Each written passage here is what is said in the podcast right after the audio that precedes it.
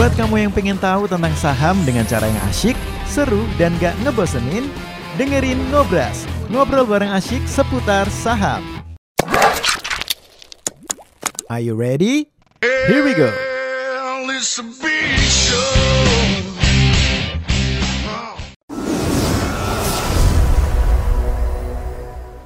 Hari ini kita bakal bedah emiten ya sobat investor ya. Dan kalau kita lihat Bro Gilbert sudah siap dengan uh, file-file atau file, info-info file. yang bakal di-sharing kepada kita sobat investor tentang suatu emiten yaitu I P C C atau Indonesia Kendaraan Terminal T B K. Nah, nah buat sobat investor yang punya portofolionya atau yang pengen tahu bagaimana sih perkembangan I P C C ini, atau yang mengulik masih bingung I P C C ini sebenarnya perusahaan yang bergerak di bidang apa sih, narasinya seperti apa sih. Nah dari sini sobat investor bakal paham, bakal tahu, bakal ngerti nanti kondisinya seperti apa.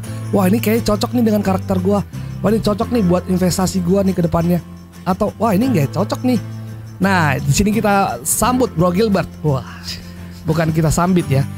Kita sambut Bro Gilbert. Untuk I P C C-nya Bro Gilbert, boleh Bro Gilbert silakan langsung untuk kita I P C C. Mungkin uh, cerita sedikit Hendrik ya. ya. Kenapa kita mau coba bedah si I P C C ini? Uh, karena I P C C ini uh, nanti akan ceritain sama Gilbert lah ya. Tapi yang jelas dia ada hubungannya dengan pelabuhan, Hendrik. Jadi kita ngelihat, ini bukan rekomendasi Bapak Ibu ya, ini kan kita ya. mau cari alternatif emiten yang nggak pernah kita dengar untuk tambahin uh, wawasan. Yang sedikit ada lagi nih, kalau ekonomi membaik, harusnya aktivitas itu akan kelihatan di pelabuhan juga, Andre.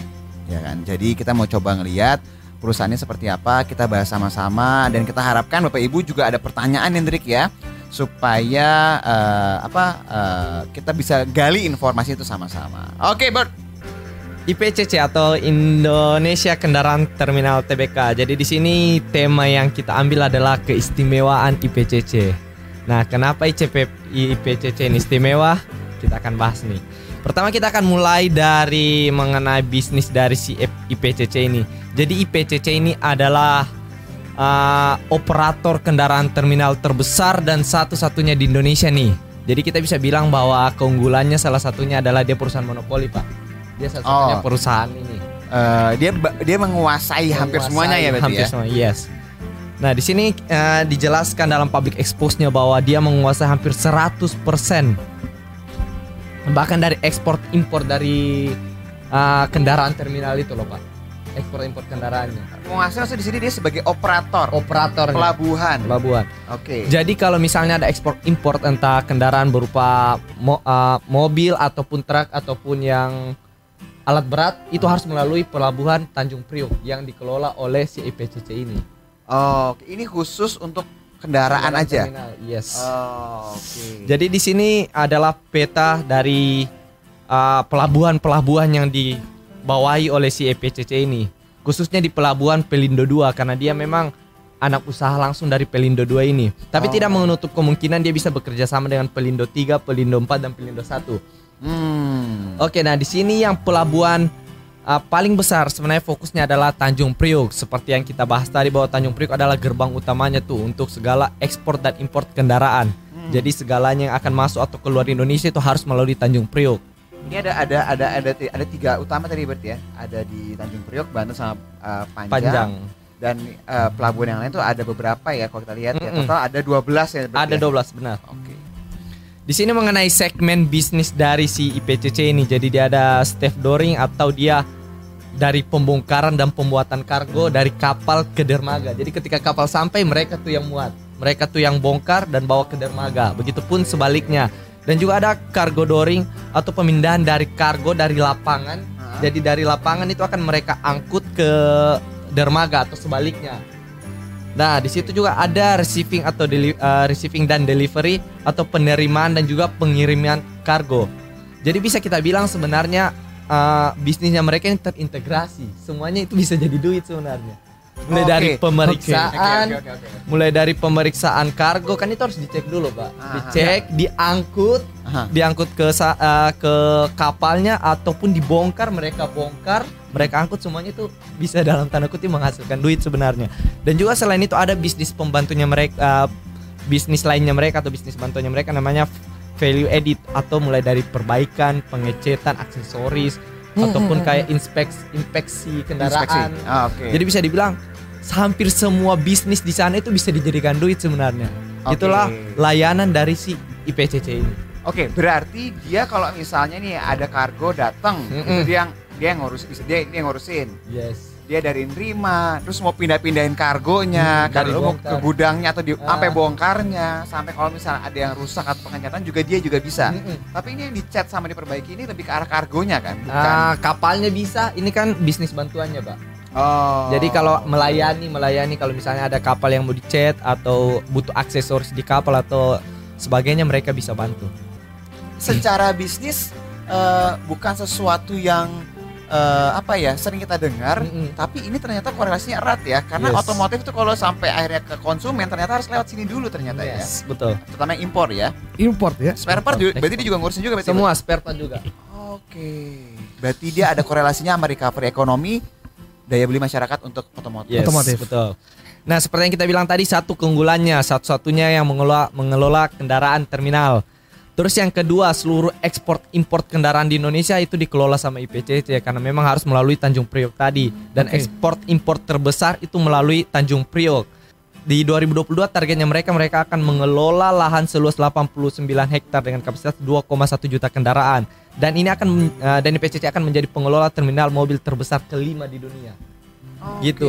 Kalau untuk saat ini mereka uh, kalau untuk di Asia mereka baru menjadi pengelola terbesar ketiga di bawah Thailand dan Singapura. Jadi Singapura, Thailand baru Indonesia saat ini. Dan yang ke tiga belas atau ke sepuluh di dunia saat ini. Tapi di dua ribu dua puluh dua mereka akan menargetkan menjadi pengelola terminal mobil terbesar kelima di dunia. Oke, gitu. Oh, okay. Jujur ya, saya, saya baru tahu loh kalau ternyata kalau untuk ekspor impor itu terbesar untuk kendaraan ya. Iya. Paling besar itu di Tanjung Priok. Jujur gua, jujur mm-hmm, gua baru tahu. Yes. Dan dia nargetin di tahun dua ribu dua puluh dua. Berarti dua tahun lagi dua dong. Tahun. Sebentar loh itu. Yes. Oke. Okay. Itulah makanya mereka baru I P O di dua ribu delapan belas. Oke, oke, oke.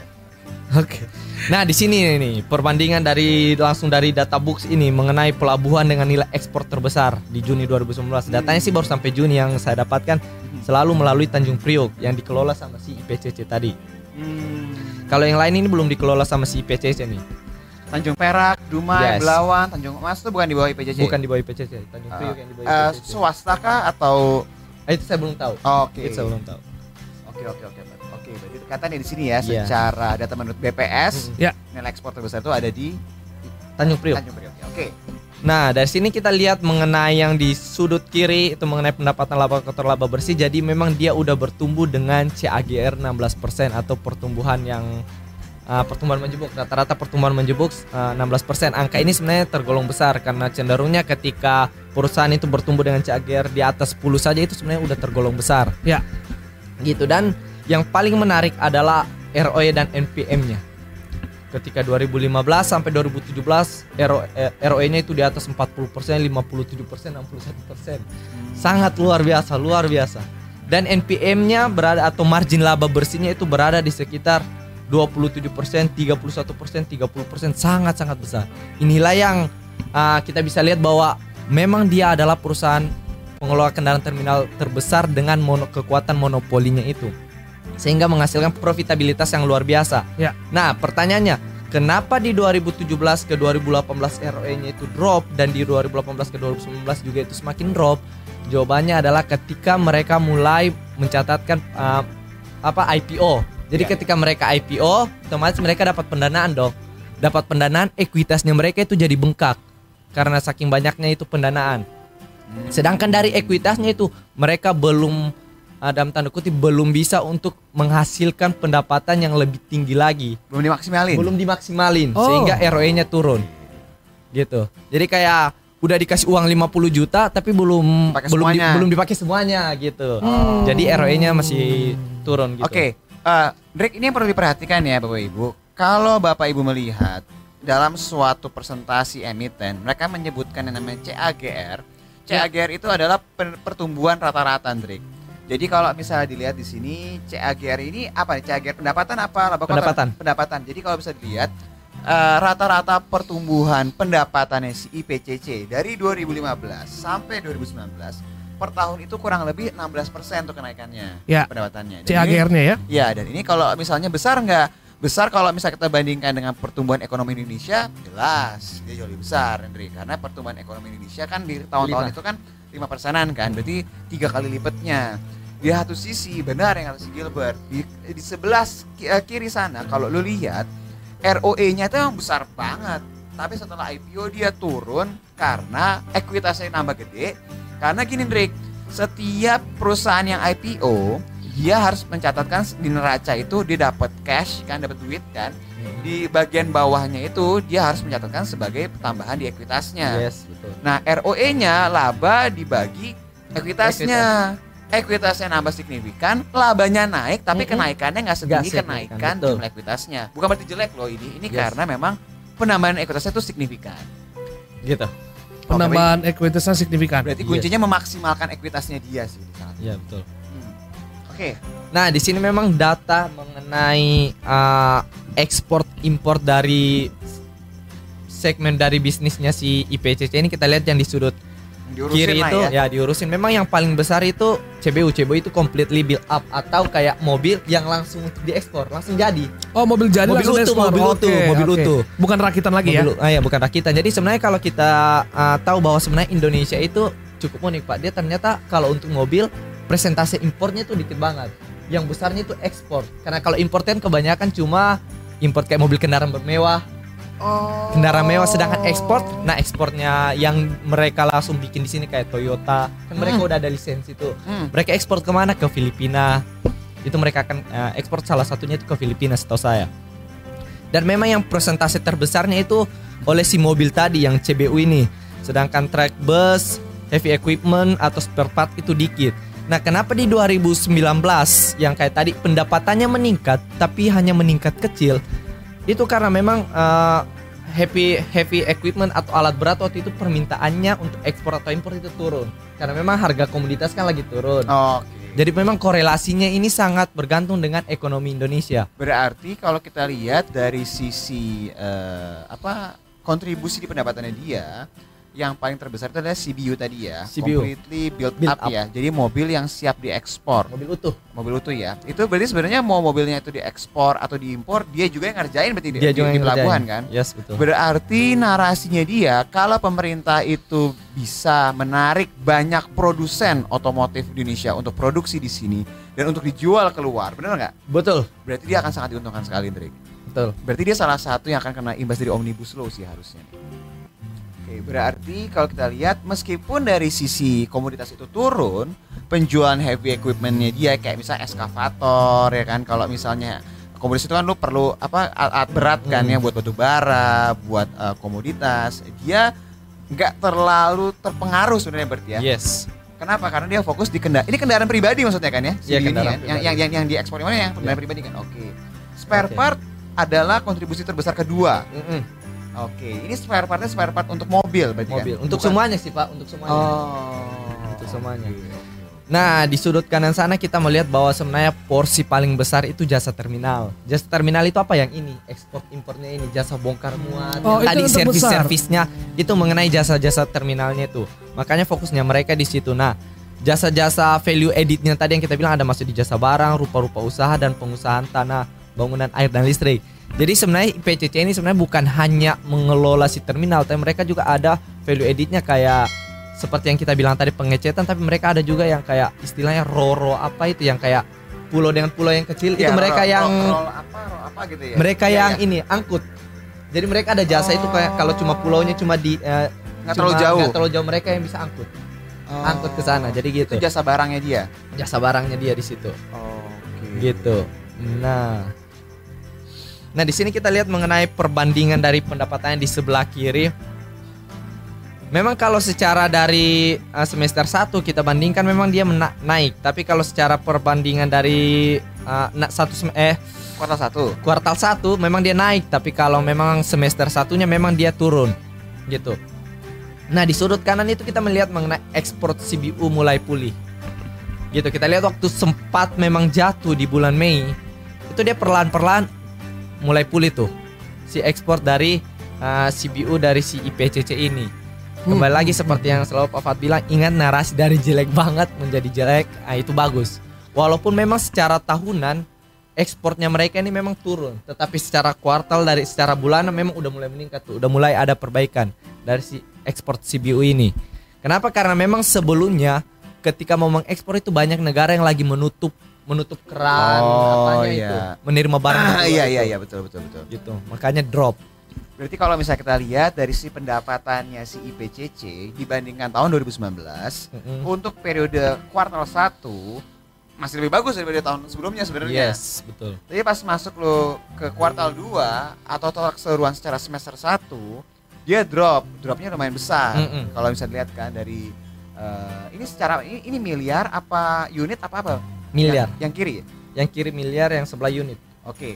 Di sini kelihatan bahwa turunnya cukup signifikan, Rick, ya, okay. pendapatannya. Di satu sisi memang narasi itu penting kan ya. Nah, ini narasinya memang kalau kita lihat ekspor C B U-nya hmm. ini mulai pulih.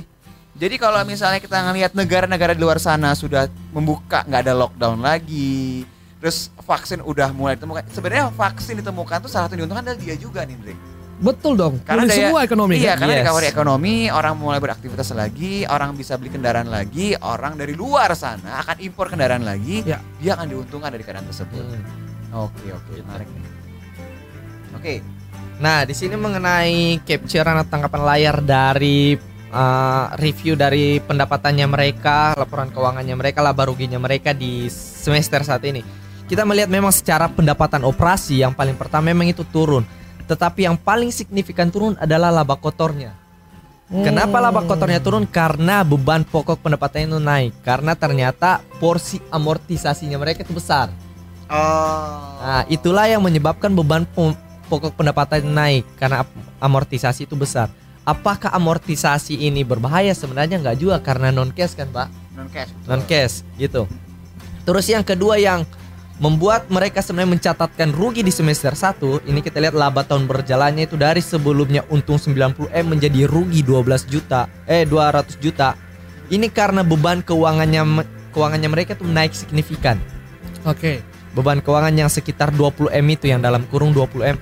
Kenapa? Karena ini sesuai dengan penerapan P S A K tujuh puluh tiga. Jadi beban keuangannya mereka ini komposisinya itu adalah beban liabilitas sewa. Liabilitas sewanya itu yang naik signifikan. Kenapa? Karena memang penerapan P S A K tujuh puluh tiga mengenai pengakuan sewa mulai di uh, Januari dua ribu dua puluh. Supaya lebih konservatif ya. Supaya lebih konservatif. Ya, Jadi ya. segala segala bentuk sewa yang sebenarnya sebelumnya tidak dicatatkan di laporan keuangan itu harus diakui. Okay. Karena sebelumnya di P S P S P S A K tiga puluh kalau nggak salah itu uh, dia itu hanya menggunakan.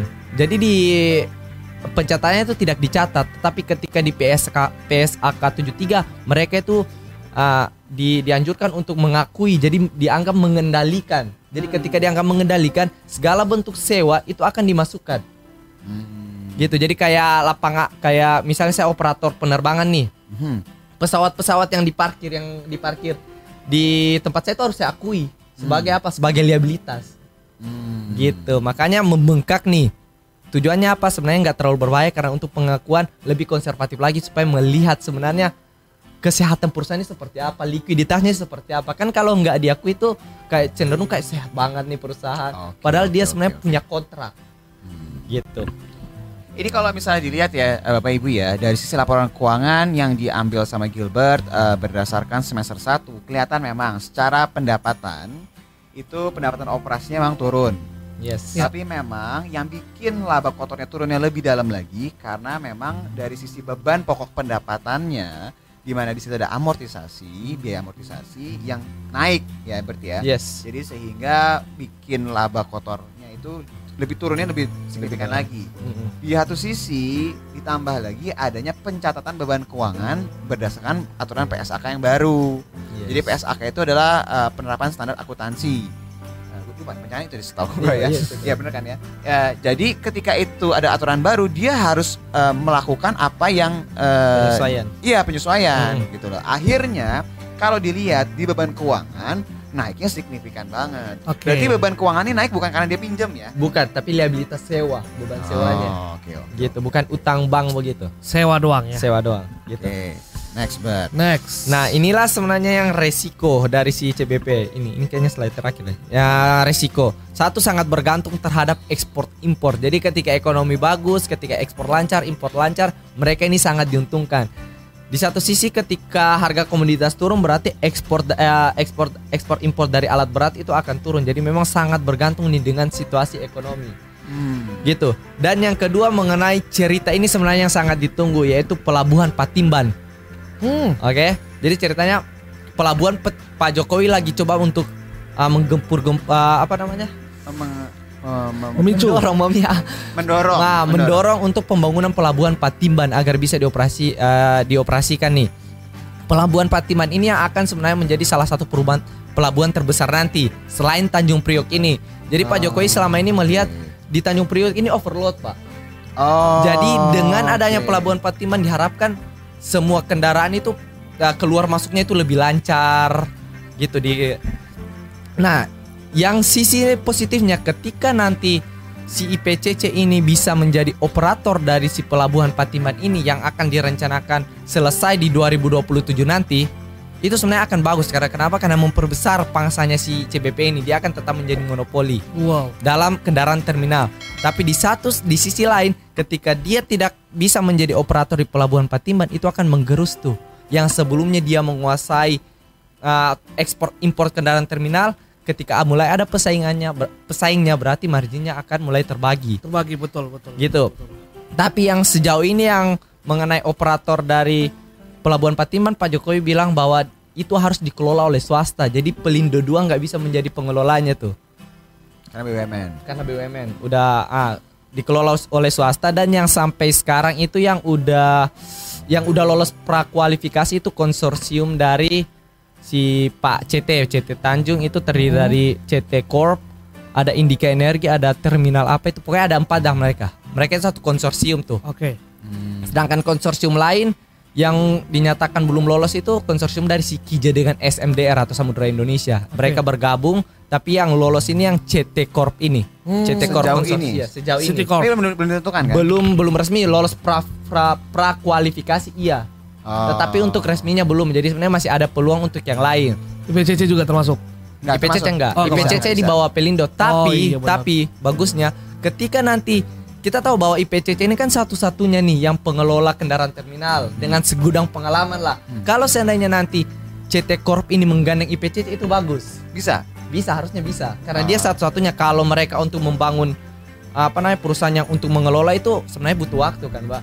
Butuh waktu, butuh pengalaman. Sedangkan satu-satunya ini I P C C nih untuk kendaraan terminal. Jadi mereka masih ada secercah harapan lah untuk itu. Kena imbasnya. Kena imbasnya. Ini gara-gara tadi Gebet bilang masalah Patimban, gue ngecek Patimban tuh di mana sih? Jadi ya. Patimban ini berdasarkan data dari Google ya. Ini ada di Kabupaten Subang, Jawa Barat. Okay. Subang tuh berarti ininya S S I A ya. Jadi jadi jadi ini jadi Bapak Ibu ya. Serunya di pasar modal tuh ada selalu tuh ada benang merah tuh yes. kemana-mana. Nanti si ini yang beli, si ini yang punya lahan. Berarti lahan konsorsium siapa? Dia uh, lagi bangun Pak di sana S S I A. Ya. Okay. Ada lagun ano, apa perumahan modern apa? Ay, itu, modern. itu itu bedah emiten berikutnya lagi. Aja. Ah, kita fokus di I P C C dulu. Okay. Nah ini kalau misalnya kita lihat, uh, saya nggak tahu seberapa besar Patimban ini akan akan akan akan nantinya gitu ya. Tapi kalau memang dia bisa menjadi salah satu alternatif selain Tanjung Priok, berarti ini Uh, menjadi lampu kuningnya sebenarnya yeah. kan. Karena apa? Kalau misalnya I P C C ini tidak ada kontribusi di Patimban ini, bisa jadi bisa jadi akan menggerus market share-nya dia dari sisi ekspor impor untuk kendaraan kan. Gitu. Oke oke oke. oke. Sekian. Tapi kalau kita tahu bahwa sebenarnya kalau Patimban ini kayaknya yang lebih dekat dengan ini deh. Industri otomotif Bekasi Cikarang sih kurang tahu kalau mengenai letaknya. Tapi Uh, enggak enggak enggak. Kay- kayaknya kalau misalnya di dari dari peta ini dia itu tuh daerah dari mana ya? Kayaknya dekat Karawang itu, Pak. Bukan bukan. Uh, ini nggak tahu ya radiusnya ya. Saya nggak tahu, ntar takut salah kita ngomong uh, ini. Tapi dia tuh area-area dekat Subang, terus Purwakarta. Hmm. Ya ada ada Cikampeknya juga sini. Tapi dia area itu arah ke utara, arah ke hmm, utara. Hmm, hmm. Kalau gua nggak di peta di sini. Iya benar. Oke, Bet, okay. lanjut Bet. Gitu, sudah. Oke, okay, sebenarnya Sekian. ada hal-hal juga yang bisa kita perhatikan ya si I P C C ini ya, uh, Hendrik ya. Si I P C C ini tuh kalau misalnya kita perhatiin ya, kalau Bapak Ibu buka data, dia itu salah satu perusahaan yang uh, sebentar. Oke, okay. uh, dividen payout ratio-nya lumayan besar sih ya, kalau nggak dari ya dua ribu delapan belas itu dia ada lima puluh tujuh persen, di tahun dua ribu sembilan belas itu dia ada tujuh puluh persen lebih ya, tujuh puluh lima persen atau tujuh puluh enam persen uh, dividen payout ratio-nya. Jadi uh, kalau ngelihat dengan dividen payout ratio sebesar ini uh, dan harganya itu normalnya dia harga di atas, gitu, ini kan harganya kalau gua nggak salah jauh ya dari ya. harga awal tahun ya. ya. Karena harga awal tahunnya si I P C C itu ada di berapa? seribu dua ratus sampai seribu lima ratus kalau nggak salah. Wow. I P O-nya. Wow. Awal tahun itu nggak, awal tahun dia ada di enam ratusan. Oh ya, awal tahun. Cuma kalau ngomong uh, dia waktu I P O, harga I P O-nya itu di kisaran seribu tujuh ratus. Iya, jadi pernah di harga seribu tujuh ratus dia sebenarnya harganya. Iya. Jadi ya gua nggak tahu apakah akan kesana lagi apa nggak, gua nggak tahu ya tadi kan. Tapi yang tapi yang jelas, yang jelas gini, setiap perusahaan selalu akan ada narasinya, Andre. I P C C ini ada plus minusnya yang kita bahas tadi. Kita ngomong dari sisi minusnya dulu lah, jangan ngomong plusnya. Minusnya tadi adalah masalah Patimban tadi. Benar kata Gilbert. Kalau sampai Patimban itu jadi besar, itu bisa ngambil market share-nya I P C C. Kalau I P C C tidak dilibatkan sama sekali, yeah. karena Pak Jokowi sudah ngasih statement bahwa yang ngelola harus swasta, betul gitu kan. Di satu sisi memang saat ini terbesar untuk bongkar muat kendaraan ya dia yang megang. Mm-hmm. Dan tadi kan lu bilang kan Patimban selesai tahun berapa? dua ribu dua puluh tujuh. dua ribu dua puluh tujuh. Untuk semua tahapnya, semua tahapannya. Uh. Kalau semuanya on track, on prog- uh, progress itu sesuai lah ya ibaratnya. Kita masih harus menunggu tujuh tahun lagi kan? Iya. Berarti ya harusnya masih dia dulu sementara ini yang akan memegang semua yang berhubungan dengan ekspor impor kendaraan terutama ya, yang yes. yang ada di Indonesia. Wow. Harga wajarnya Bapak? Harga wajarnya ya. Silakan masuk ke sana Bapak. Gua, uh, kalau dilihat ya, dia setahu gua itu sekarang P R-nya tuh tergolong nggak besar ya sekarang, coba ya. Oh karena dia rugi sekarang P R-nya udah, tuh udah masih nggak nggak nggak nggak muncul. Wah seru nih P C C ini Bapak. Uh, memang saham ini nggak nggak likuiditasnya nggak besar, Rick. Ya. Jadi kalau misalnya Bapak perhatiin saham ini likuiditasnya tuh yang satu M, dua M gitu loh, transaksi hmm. setiap harinya. Jadi nggak yang tergolong besar gitu loh.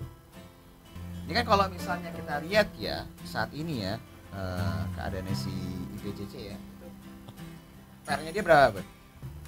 Ini kita bukan berarti pasti seperti ini, Hendrik ya. Kan kita ya. coba membedah, coba menghitung dengan cara yang sangat sederhana sekali sebenarnya. Jadi kalau misalnya kita lihat P R-nya dia itu tahun dua ribu delapan belas, dua ribu sembilan belas itu ada di kisaran berapa? lima belas koma dua puluh lima kali, tiga belas koma delapan puluh enam kali ya. Oke. Sekarang I P S-nya dia minus, Hendrik. Oh, I P S-nya minus. Ya, ini yang jadi masalah kan. I P S-nya minus. Terus gimana dong kalau misalnya I P S-nya minus? Huh. Nah ini kita bisa ngelihat dengan cara seperti ini. Nah. Itu apa tadi Bet?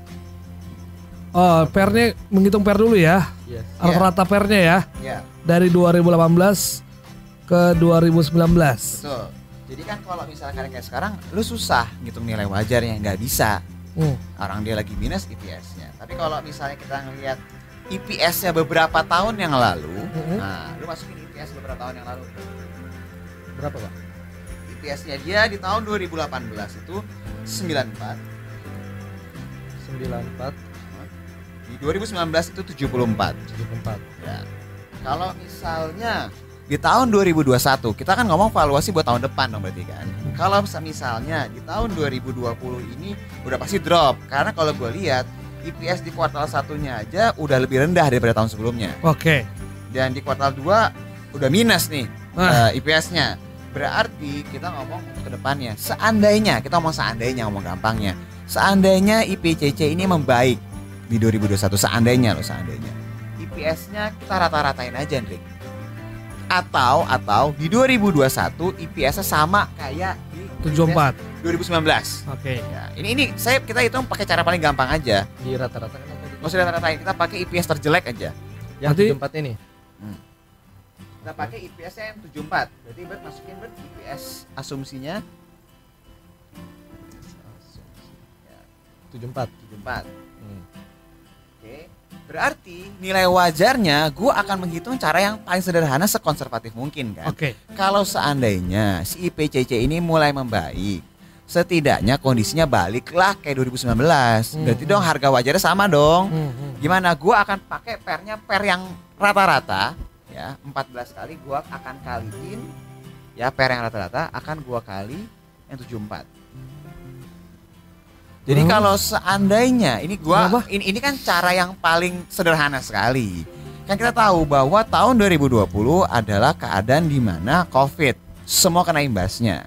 Tapi kita lihat bahwa vaksin depan mata, adanya omnibus law dan stimulus dari pemerintah yang membuat banyaknya orang yang akan bangun pabrik di sini. Terutama kalau gue dengar pabrik otomotif kan banyak. Ada Hyundai bikin mobil listrik, ada si Tesla bikin baterai di sini. Berarti wow, kan wow. Uh, spare part dan yang ber, berhubungan dengan C B U akan berimbas dengan dia. Seandainya kinerja dia itu nggak lebih baik daripada dua ribu sembilan belas, di dua ribu dua puluh satu itu sama lah kayak dua ribu sembilan belas. Berarti harga wajarnya si P C C saya akan menggunakan uh, harga I P S tujuh puluh empat dan pakai P R-nya tuh rata-rata dua ribu delapan belas dua ribu sembilan belas. Ya. Ya, Pak, ini kan pendek banget ya. Namanya juga valuasi seni ya. Kan. Jangan terlalu gede lah, Pak. empat belas itu kan rata-ratanya karena di dua ribu delapan belas kan tinggi. Hmm. Ya udah Bert, rubah deh P R-nya jadiin sepuluh kali aja deh. Enggak usah empat belas deh, rubah deh P R average-nya jadi sepuluh kali. sepuluh. tujuh ratus empat puluh. Wow. Sekarang harga sekarang berapa, Bert? Harga sekarang berapa? empat ratus empat ratus tiga puluh delapan. empat ratus tiga puluh delapan. Berarti kalau seandainya saya pakai valuasi yang lebih sederhana lagi, P R-nya saya bikin hanya sepuluh kali, di mana itu jauh di bawah rata-rata dia selama dua tahun terakhir ya. Pakai I P S-nya I P S tahun dua ribu sembilan belas yang di mana itu harusnya termasuk konservatif ya. Itu berarti harga wajarnya adalah P R yang digunakan dikalikan I P S yang kita gunakan. Wow. Sama dengan tujuh ratus empat puluh. Harga sarannya empat ratus tiga puluh delapan. Nah, tinggal balik lagi. Apakah menurut Bapak Ibu valuasi valuasi ini masuk akal atau enggak? Pak, menurut saya harusnya I P S-nya nggak langsung setinggi itu, turun dulu Pak, kan namanya recovery. Terserah. Hmm, hmm, Pak, hmm. seharusnya P R-nya lebih tinggi lagi, karena kan ini satu-satunya di Indonesia yang paling besar. Balik lagi ke Bapak Ibu. Valuasi adalah seni. seni. Gimana caranya kita mencari celah yang kita mengerti, ceritanya ada, narasinya ada, dan itu akan mencerminkan nilai wajarnya si emiten tersebut. Oke, mantap. Nah, ini ada informasi Bapak ya. Ya. Dari Pak Robi, masih terkait I P C C. Pelindo dua sekarang uh, sedang membangun pelabuhan Kijing di Pontianak hmm. yang akan menjadi gerbang ekspor impor di Kalimantan. Oke. Okay. Operatornya tentunya ke I P C C. Hmm. Jadi prospeknya bagus menurut saya. Hmm. Oh ya, tidak hanya pelabuhan saja. Ekosistem industri juga dibangun di sana, hmm. pergudangan dan dan lainnya. Hmm. I P C C juga telah sepakat dengan aneka tambang yang bersama Inalum dan investor asal Cina mendirikan pabrik smelter alumina di Mempawah. Hmm. Oke. Okay. I P C C juga sudah sepakat dengan pabrik-pabrik pengolahan kelapa sawit di Kalimantan Barat untuk uh, mengapalkan hasil produksinya lewat Kijing. Oh, oke. Okay. Okay. Terima kasih informasinya, Pak. Untuk Patimban, sepertinya I P C C tidak bisa masuk. Betul. Karena konflik of interest. Betul. Yes. Mantap. Mantap. Betul. Jadi memang saya juga melihat bahwa di Pelindo satu eh di Pelindo tiga kalau nggak salah yang di bagian Kalimantan dengan di bagian di Makassar, I P C C juga sebenarnya udah ada kerjasama, Pak. Jadi I P C C juga yang mengelola mengenai pelabuhan dari yang di Makassar itu dengan yang di Pontianak dan Pekanbaru. Kalau nggak saya kalau saya nggak salah ingat, tetapi ingat untuk fokus kendaraan itu hanya lewat Tanjung Priok. Kalau yeah. di sana itu hanya fokus ke uh, komoditas. Yes. Gitu. Jadi mungkin pendapatannya mereka ada tambahan, tapi nggak sesignifikan yang ada di Tanjung Priok tadi. Oke. Okay. Okay. Gitu. Ada tambahan tam- pendapatan dan diversifikasi portfolio. Diversifikasi. Karena kan portfolio. Selama ini kan mayoritas dari kendaraan. Kendaraan. Mm-hmm. Tapi kalau seluruhnya nanti Kalimantan yang megang I P C C? Ya nggak tahu, kan itu kan masih tetap, itu kan berarti ada narasi lanjutan kan. Makanya Bapak Ibu, ketika membedah suatu emiten, kita perhatikan narasinya dia. Wow. Dari sisi angkanya, dari sisi ceritanya, kedepannya akan seperti apa. Tidak hanya dari sisi potensinya, tapi dari sisi risikonya harus kita perhatikan kan. Jadi dari risiko maupun dari potensinya, narasinya akan selalu ada. Itu yang akan membuat harga sahamnya itu akan naik atau akan turun kedepannya. Siap. Thank gitu. You Bro Gilbert. Yes. Thank you Pak Fat. Ya. Dan thank you sobat investor yang memberikan informasi kepada kita ya. Makasih banyak semuanya. Nanti kita masuk lagi di bedah emiten berikutnya. Kira-kira saham apa yang bakal kita bedah nih ya. Sobat investor bisa request kita bedah emitennya Sobat Investor. Kamu baru aja dengerin Ngobras, ngobrol bareng asyik seputar saham. See you to the next episode.